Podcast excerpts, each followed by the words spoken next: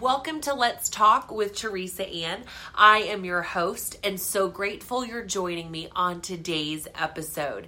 The mission of Let's Talk is to simply allow the Word of God and the Holy Spirit to flip the script in our lives by allowing the Word of God to be the new script in our lives. On today's episode, I get to have a special interview with Maddie. Now, Maddie is a young woman that I met via Instagram out of all places. And even though she did not get to come to the studio, she actually was able to do a video conference with me. And so here is what's coming up next on Let's Talk with Teresa Ann. Just from talking to you, Maddie it's so obvious that your passion for the Lord is so stirring in you, but it's also very contagious. Oh, thank you. Yes. That means a lot. Yes. And I wanted to know, I want to ask this How did God woo you to himself that caused you to say yes to Jesus and to just jump all in? Uh, well, for me, um, both of my parents became Christians in their adult life, so I was raised in the church for me, but my parents were still very honest about their kind of their life and their mistakes and their sin. And I think I had a very different view of Christianity growing up. I had a really real view of what like what life is like. Um, and so my faith was never something that was forced on me necessarily, but it was something that I was able to grow into on my own. Okay. Um, but I would say about like 13, 14, just through some struggles I was going through. That's when I really, I think personally, I decided like, okay, let's do this for real, you know? Yeah. I was 14. Um, out of nowhere, I started having very extreme panic attacks. Okay.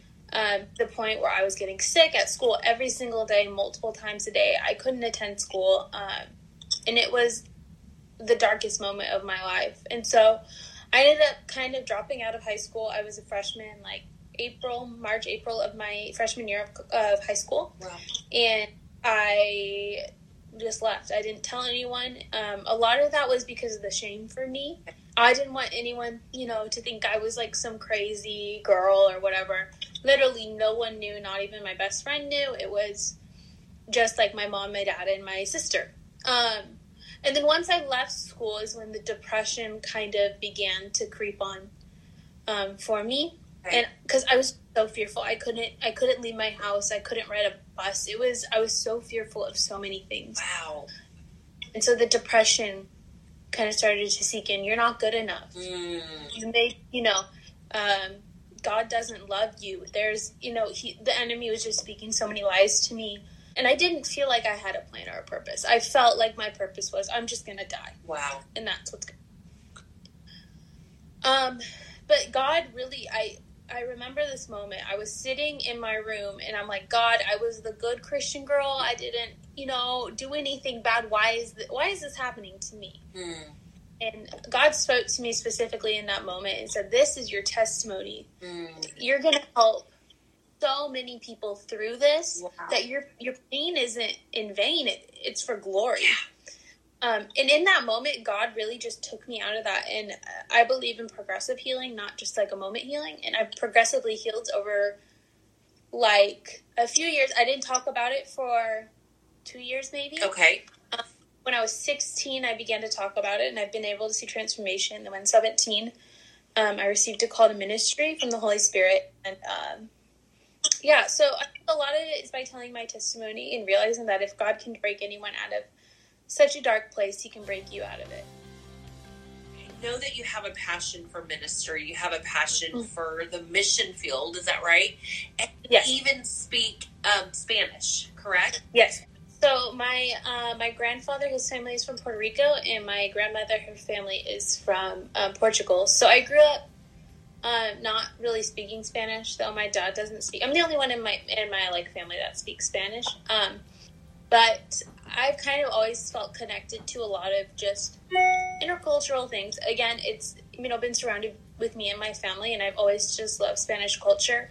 Um, but when I was 19, okay, I moved to Uruguay for a semester, which is just a tiny little country in South America, yes. right under Brazil And I lived there for four and a half months to learn Spanish and study the culture and the language. And in that, I really felt God call me to Latin American missions and the culture and the people there. I had an amazing time. Oh, that is so so awesome. So I know also that your um, the revelation that you've received about the kingdom of God is mm-hmm. so prevalent within you. The generation you're in is graced to go through this time that none mm-hmm. of the mm-hmm. generations before have ever had to endure. Mm-hmm. So, with that said, how do you come alongside other people that are maybe in your even in your age group to speak life and truth into them in such a God creative way?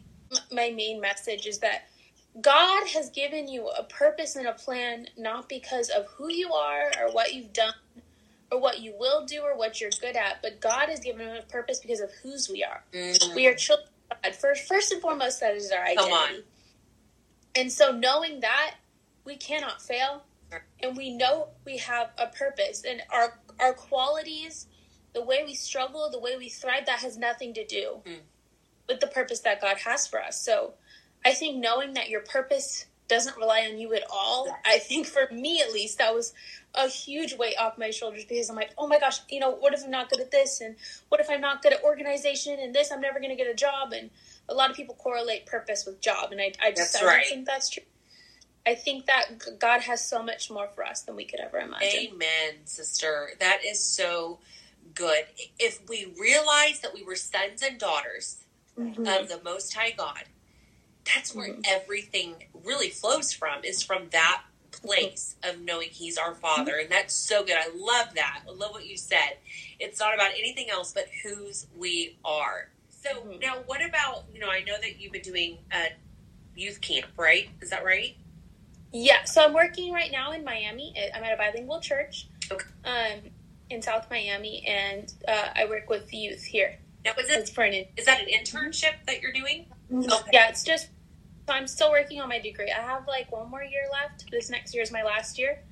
Um, I go to Abilene Christian University, which is in West Texas. Yes. Yes. So I've been going there for three years. That I noticed that you love different cultures. Yes. I know everything is is glory to glory. We're going to know more mm and more as as we just come into relationship with our God more and more deeper and deeper. Mm-hmm. But I truly believe that you're wanting to bring the kingdom culture into different cultures. Mm-hmm. How are you actively doing that even right now? So for me, my my kind of my theory and my thought and my belief on the way culture affects our Christianity is is huge. I think that so kind of the rules of this world and the cultures you're in wherever, whether you're in Asian culture or Latino culture or in American culture, the rules and the morals and the way it goes is not based on what the Bible says, but what the world says. Wow. When in reality, we should be putting our culture in our Christianity. Um, I think it's a big thing a lot of ministers ignore is um, respecting the culture and understanding the culture and how different culture groups respond to different things um, and how different things are harder to talk about and things you should focus on. Um, and so for me, I'm working in a bilingual church. Okay. So you kind of have to understand a Spanish culture and American culture because we do have both. Um, and there's always there's always going to be a natural division in between different cultures. It's just the way it is. Um, a lot of it has to do with language. A lot of it, and more of it than that, has to do with culture. Um, and so again it's just finding that balance and finding that place where you can bring those cultures together but also respect them individually and individually be effective in ministering to those cultures. So for me working in that a lot of it speaking spanish talking to people going to their houses eating their food and talking to them those are huge steps in spanish culture that a lot of people ignore because it doesn't seem like a big deal. Oh you're you know you're going to dinner over to their house is not a big deal. But for them that's a step towards respect. And then that min- effective ministering and prayer and relationship can begin to build on that. I've been fortunate enough to be able to travel a lot okay. um, and live in South America, which I think was a really transformational period of my life. I was able to kind of see the way American culture has shaped me Um, and originally, the reason I wanted to study abroad in South America was to connect to like my Latina roots Okay. and be able to connect back to my culture because the language had been lost and some of the culture had been lost. And so I kind of wanted to reconnect to that. And God and the Holy Spirit just opened a whole new door for me. Um, but I think that respect and honor we think of as a separate entity to spiritual life when in reality it's a total God Yeah. thing. That's right. Um, so for me, a lot of it was the roles of women in different culture Okay.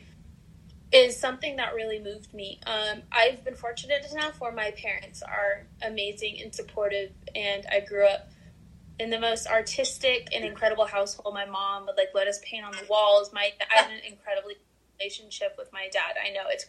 I tell other moms that, and they're like, "You were allowed to what?" Yeah, my sister and I could paint mur- murals on our walls, and they were probably not very good looking, but my mom didn't care. And I have an extremely close relationship to my dad. I can talk to him about anything, and I really like anything. Um, Now, are they he's my- both Latino? no, my my mom is Anglo, so she. Oh, okay. Okay. So yeah, so I grew up in a very, I think, untraditional household where my dad was always super involved from the beginning. Okay. Um, which not something you see a ton, even in Latino or American households. Is Right. Father involved with their daughters. And so when I realized that I was limited in some way in the rest of the world, it, it kind of shocked me. I was like, what do you mean I can't, Wow. I can't do that? Or for example, I'm working in a lot of churches of Christ. Abilene Christian University is a church of Oh, Christ it is. Okay. university. And so Church of Christ for a long time um, had very limited roles for women. It's changing and ACU is an incredible university and they're making so many steps forward.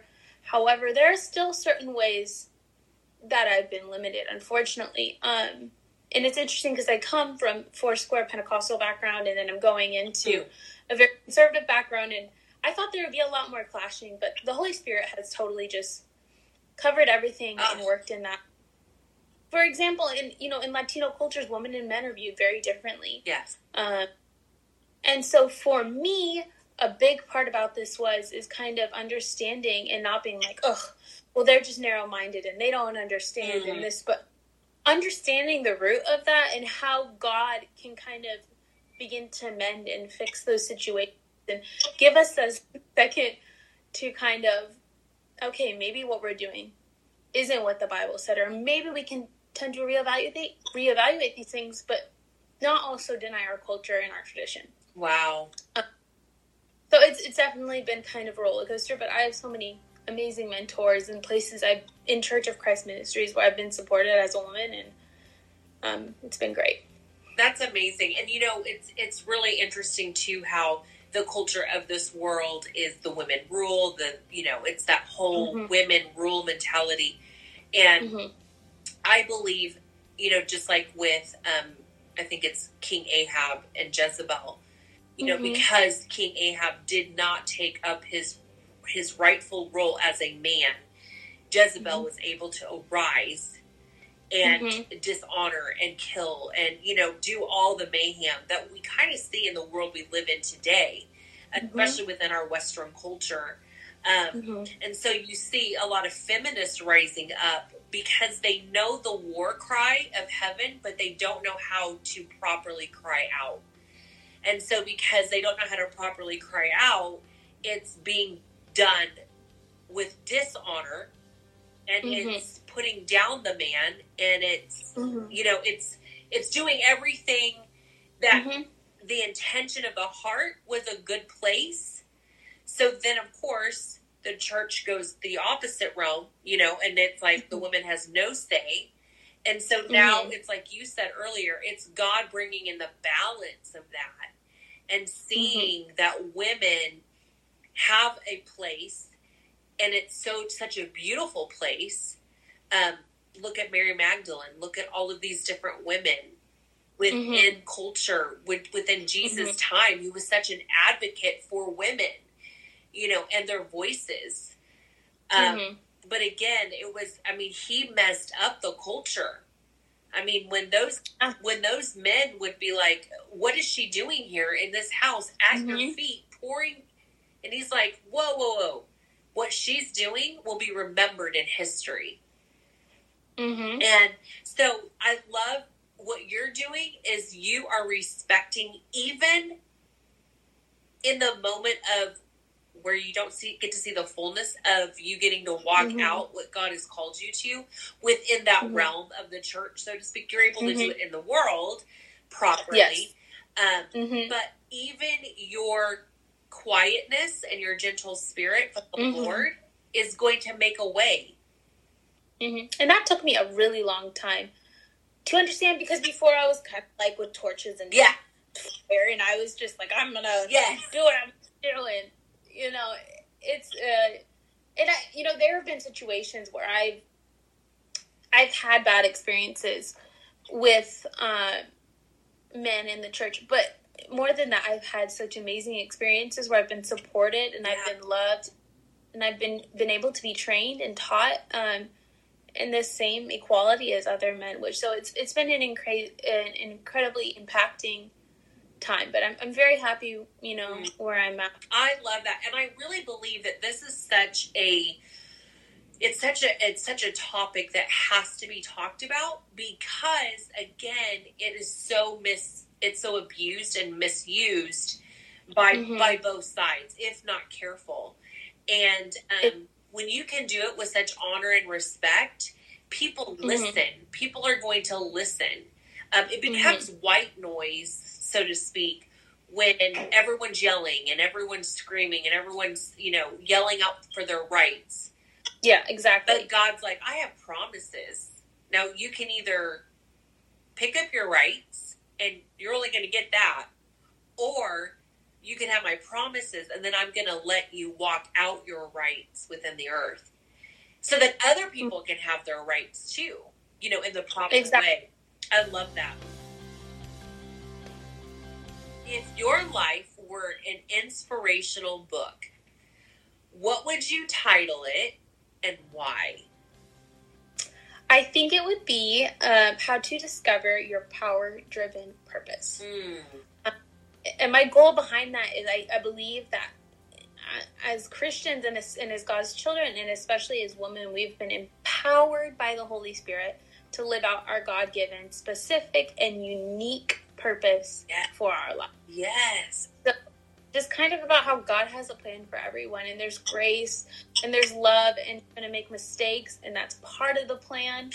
Uh, and your choices and the things you've been born into, whether it's by choice or by not by choice at all, God has been able to take that into something greater than you can ever imagine. Oh, come on, girl. What What are your next uh, ventures that are coming up that you can share? Okay, so um, right now I'm working in Miami. I'll be back at school for my final semester or final year of college. Um, and, and for the first time in my life, I kind of don't know what's next. I'm like, okay, so I finished finish college, and I'm like, what do I want to do? Um, my goal would be to begin Power Driven Purpose Ministries and begin to kind of do that independently. okay. They have an event tomorrow um, speaking, so kind of sharing my testimony, kind of what we're talking about. So I'm very excited about that. Wow. But just kind of begin women's ministry, and again, that was something I fought for so long. I'm like, just because I'm a woman doesn't mean I have to do men's ministry. You know, it was very much like, you know, Yeah. I can minister to I want to. But um, last summer, I was actually a worked as a hospital chaplain in a uh, hospital in Houston, in Methodist Hospital Okay. and I was assigned the women's health kind of unit, and I fell in love with it. I fell in love ministering to women and connecting with women, and it was such an amazing time to understand just kind of the different struggles that women go through, and the different struggles that women have when they're faced with a lot of issues. So, for example, in the women's health unit, we would have a lot of issues with like fertility and you know stuff like that, stuff that supposedly makes you a woman. And so when these women were told, you can't do what you're supposed to, or they're losing, having late term miscarriages, or they're having stillbirths, they're not only going through the loss of a child or the loss of a, a dream, but they're also going through the loss of kind of a part of who they are in their identity. And so, Mm.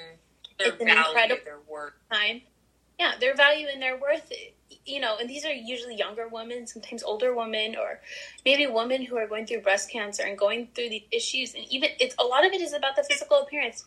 When women are going through mastectomies and stuff, they they don't feel beautiful. They feel like they've lost what makes them a woman, or maybe what fed their children. And those connecting moments are so important, and they're they're often looked over as oh, like it's not that big of a deal. At least you're, you know, at least you're not dying. At least, you know, and these are serious issues that we don't talk about because mm.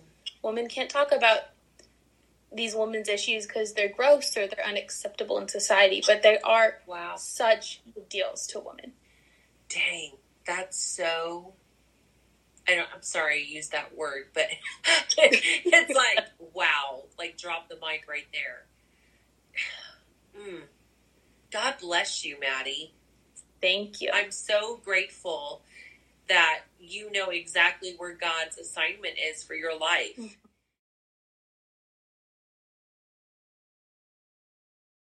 I just hope today that God reveals Himself to you. He reveals His Holy Spirit to you, and um, you experience His love in a way today. Amen, sister. Well, listen, thank you again for joining me on Let's Talk with Teresa Ann. And remember, this show is all about bold inspiration, revealing God's goodness. Thank you for liking, sharing, and subscribing to both my YouTube and podcast channels. To learn more, simply go to letstalkstudio.com.